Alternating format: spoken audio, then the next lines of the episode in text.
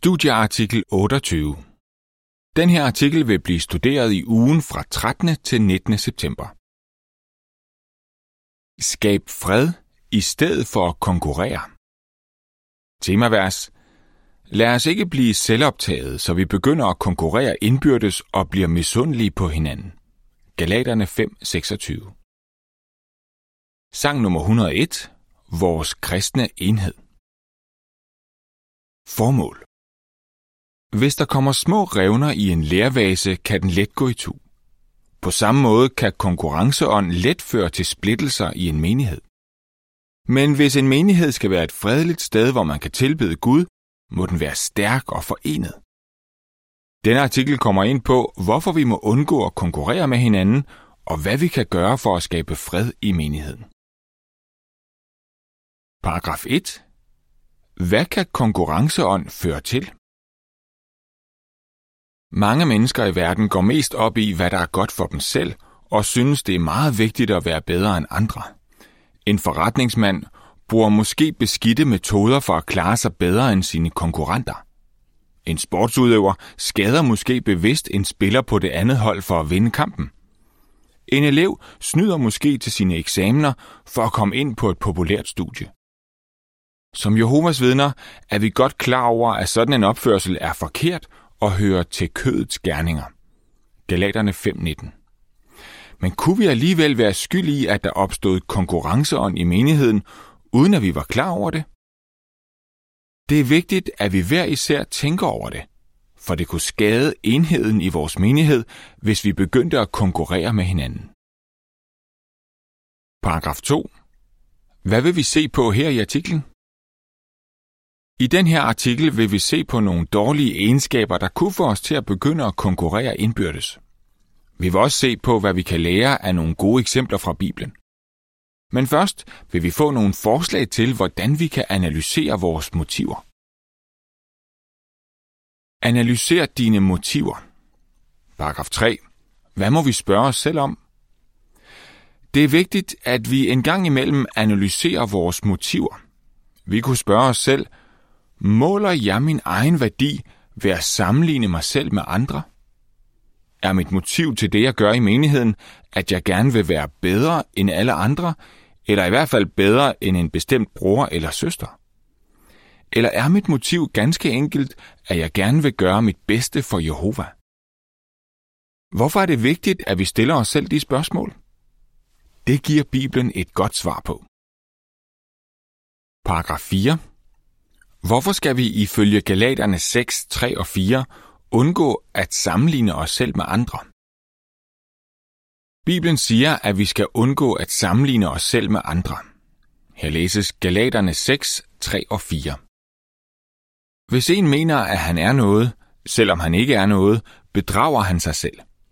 Men lad hver enkelt vurdere sine egne handlinger. Så kan han glæde sig over det, han selv gør, uden at sammenligne det med, hvad andre gør. Hvorfor det? På den ene side kunne vi blive stolte, hvis vi føler, at vi gør tingene bedre end andre.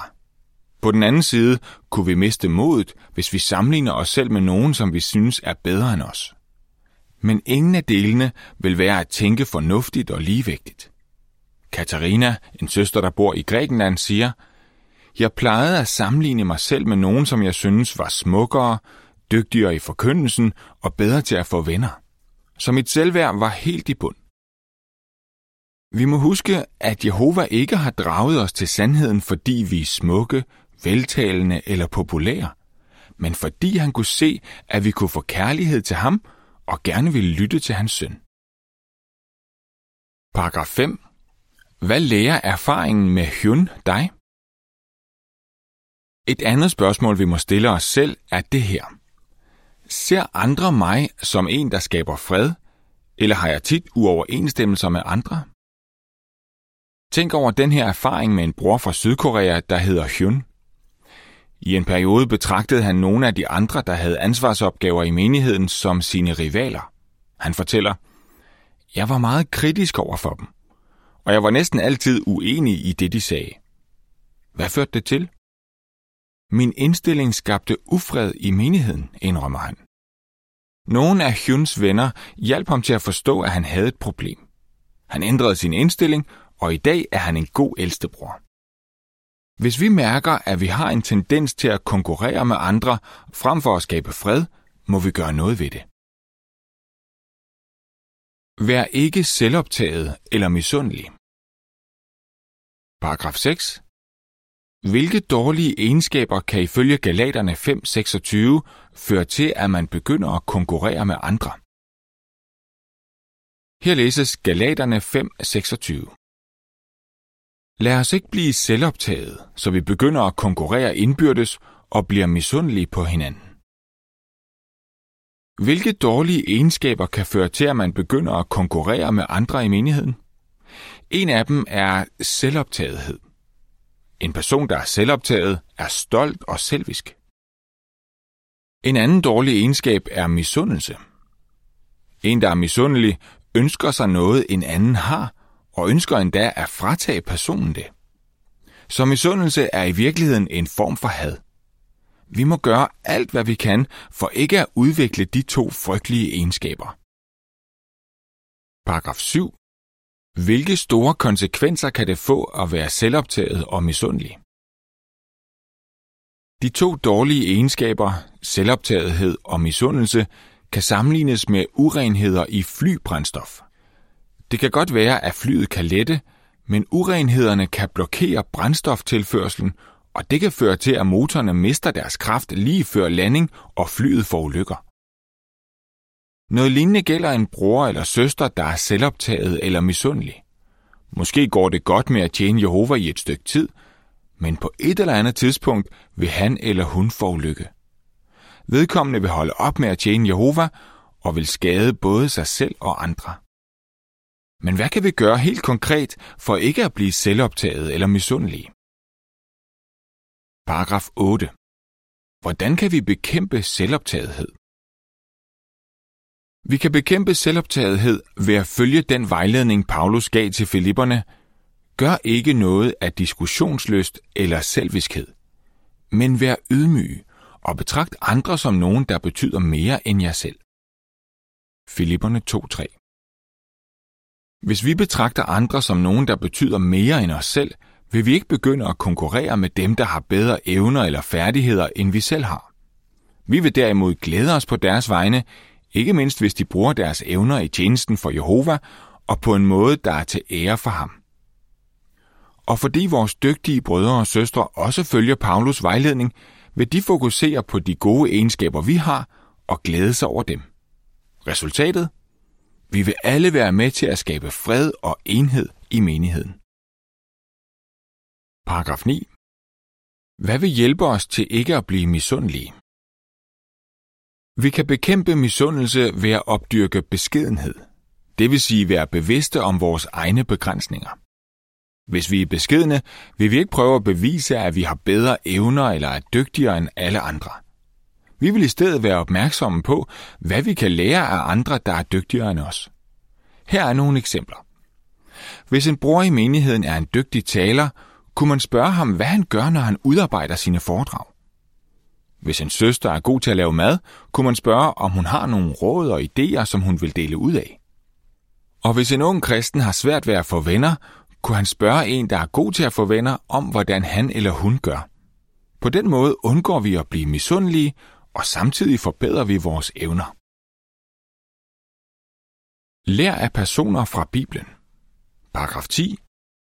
Hvilken svær situation stod Gideon i? Tænk over en episode med Gideon, der var fra Manasses stamme, og mændene fra Efraims stamme. Med Jehovas hjælp vandt Gideon og hans 300 mand en storslået sejr, noget der let kunne have gjort dem meget stolte. Mændene fra Efraim mødtes nu med Gideon. Ikke for at rose ham, men for at skille ham ud. Det ser ud til, at deres stolthed var blevet såret, fordi Gideon ikke havde tilkaldt dem som nogle af de første, da han tog afsted for at kæmpe mod Guds fjender. De var så fokuseret på at beskytte deres stammes ære, at de ikke kunne se det store billede. Gideon havde været med til at ære og ophøje Jehovas navn og beskytte hans folk. Paragraf 11. Hvordan reagerede Gideon over for mændene fra Efraim? Ydmygt sagde Gideon til mændene fra Efraim, hvad har jeg udrettet sammenlignet med jer? Derefter gav han dem et specifikt eksempel på, hvordan Jehova havde velsignet dem, og så faldt de til ro. Dommerne 8, 2 og 3. Det, at Gideon var ydmyg, var med til at skabe fred blandt Guds folk. Paragraf 12. Hvad kan vi lære af beretningen om mændene fra Efraim og af Gideon? Hvad kan vi lære af den beretning?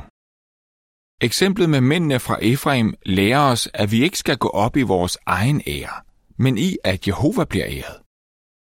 Familieoverhoveder og ældste kan lære noget vigtigt af Gideon. Hvis en bliver vred over noget, du har gjort, må du prøve at se tingene fra hans eller hendes synsvinkel. Du kan også rose personen for noget, han eller hun har gjort. Det vil helt sikkert kræve ydmyghed af dig, især hvis det er tydeligt, at den anden tager fejl. Men det er vigtigere at skabe fred, end at få ret. På billedet til paragraf 10-12 ser man Gideon stå og tale med mændene fra Efraim. I billedteksten står der, Gideon var ydmyg, og det hjalp ham til at holde fred med mændene fra Efraim. Paragraf 13. Hvilken svær situation stod Hanna i, og hvordan taklede hun den? Tænk også over eksemplet med Hanna. Hun var gift med en levit ved navn Elkana, der elskede hende meget højt. Men Elkana havde også en anden hustru, Penina. Elkana elskede Hanna mere, end han elskede Penina, men Penina havde børn, og Hanna havde ingen børn. Derfor kom Penina hele tiden med ondskabsfulde bemærkninger for at såre hende. Hvordan påvirkede det Hanna? Hun blev så ked af det, at hun græd og ikke spiste noget. 1. Samuel 1, 2, 6 og 7. Men der er ikke noget i Bibelen, der tyder på, at Hanna forsøgte at hævne sig på Penina. I stedet bad hun inderligt til Jehova og stolede på, at han ville hjælpe hende. Begyndte Penina at behandle Hanna bedre? Det siger Bibelen ikke noget om. Men vi ved, at Hanna fik sin indre fred igen og bevarede den. Hun så ikke længere nedtrykt ud. 1. Samuel 1:18. Paragraf 14. Hvad kan vi lære af eksemplet med Hanna? Hvad kan vi lære af Hanna? Hvis du kan mærke, at en anden betragter dig som en konkurrent, så husk, at du selv kan bestemme, hvordan du vil reagere. Du er ikke tvunget til at gå ind i kampen. Gengæld aldrig ondt med ondt. Gør i stedet, hvad du kan for at holde fred med den anden.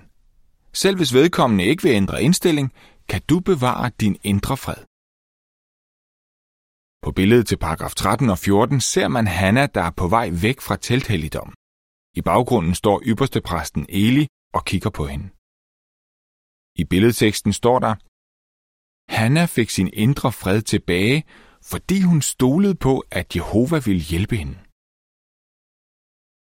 Paragraf 15. Hvad havde Apollos og Paulus til fælles? Til sidst vil vi se på, hvad vi kan lære af Apollos og af Paulus. De havde begge et indgående kendskab til skrifterne. De var begge kendt af mange og dygtige til at undervise. Og de havde begge hjulpet mange til at blive disciple. Men ingen af dem betragtede den anden som en rival. Paragraf 16. Hvordan vil du beskrive Apollos? Apollos stammede fra Alexandria, en by, som i det første århundrede var et center for højere uddannelse. Han var en meget dygtig taler og godt kendt med skrifterne. Apostlenes Gerninger 18.24 Da Apollos var i Korinth, havde nogen i menigheden givet udtryk for, at de foretrak ham frem for andre brødre, deriblandt Paulus. Var Apollos selv med til at fremme denne indstilling, der førte til splittelser? Nej, det kan vi ikke forestille os. Noget tid efter, at han havde forladt Korinth, tilskyndede Paulus ham faktisk til at tage tilbage. Det ville Paulus aldrig have gjort, hvis Apollos havde været med til at skabe splittelser i menigheden. Apollos brugte sine evner på en god måde, nemlig til at forkynde den gode nyhed og til at styrke sine trosfælder. Han var uden tvivl også ydmyg. For eksempel er der ikke noget, der tyder på, at han blev fornærmet, da Aquila og Priscilla forklarede Guds vej mere nøjagtigt for ham. Apostlenes Gerninger 18:26. Paragraf 17. Hvordan var Paulus med til at skabe fred? Paulus anerkendte det store arbejde, Apollos havde udført, og han betragtede ham på ingen måde som sin rival. Paulus var derimod ydmyg, beskeden og afbalanceret. Det ses tydeligt i den vejledning, han gav menigheden i Korinth. I stedet for at føle sig smiret over, at nogen sagde, jeg holder mig til Paulus, gav han al ære til Jehova og Jesus. 1. Korinther 3, 4. Paragraf 18. Hvad kan vi lære af Apollos og Paulus ud fra ordene i 1. Korinther 4, 6 og 7? Hvad kan vi lære af Apollos og Paulus? Vi gør måske rigtig meget i tjenesten for Jehova, og det kan være, at vi har hjulpet mange frem til dåb. Men vi er klar over, at Jehova skal have æren for alt det, vi udretter. Der er også noget andet, vi kan lære af Apollos og Paulus. Jo større ansvar vi har, jo større mulighed har vi for at fremme freden. Hvor er det godt, når de, der har et ansvar, baserer deres vejledning på Guds ord og retter opmærksomheden mod Jesus og ikke dem selv. På den måde er de med til at skabe fred og enhed i menigheden. Her læses 1. Korinther 4, 6 og 7. Brødre, disse ting har jeg nu anvendt på mig selv og på Apollos for jeres skyld. På den måde kan I ved hjælp af os lære denne regel. Gå ikke ud over det, der står skrevet, for at I ikke skal blive stolte og favorisere en frem for en anden. Hvad gør dig til noget særligt? Ja, hvad har du, som du ikke har fået? Og hvis det er noget, du har fået, hvorfor roser du så dig selv, som om det ikke var en gave, du havde fået? På billedet til paragraf 15-18 ser man Paulus og Apollos stå og tale sammen. De ser glade ud. I billedteksten står der, Apollos og Paulus betragtede ikke hinanden som rivaler. De vidste, at æren for det, de udrettede, skulle gå til Jehova. Paragraf 19. Hvad kan vi hver især gøre? Jehova har givet hver af os nogle evner og færdigheder. Vi kan bruge de gaver til at betjene hinanden med. 1. Peter 4:10 Måske føler vi ikke, at det vi gør har den store betydning. Men de små ting, vi gør for at fremme enheden, er som de mange små sting, der holder en smuk klædning sammen. Så vi må passe på, at vi ikke begynder at konkurrere med hinanden. Gør i stedet alt, hvad du kan for at bidrage til freden og enheden i din menighed. Her læses boksen, vær ikke skyld i, at der opstår konkurrenceånd. Vi kunne være skyld i, at der opstod konkurrenceånd i menigheden, hvis vi udtalte os om, hvem der er den dygtigste taler, hvem der giver de bedste svar, eller hvem der er den dygtigste pioner. Eller måske sammenligner vi en ældste med en anden ældste, hvis evner vi sætter særlig pris på. Men ældste er kun mennesker. Og hvis en ældste hele tiden bliver sammenlignet med en anden, kunne han begynde at betragte ham som sin rival. Det ville være skadeligt for menigheden. Tilbage til teksten. Hvad vil du svare? Hvorfor er det vigtigt, at vi analyserer vores motiver? Hvad kan hjælpe os til ikke at konkurrere med vores brødre og søstre? Hvad har du lært af Gideon, Hanna, Apollos og Paulus? Sang nummer 80. Smag og se, at Jehova er god. Artikel slut.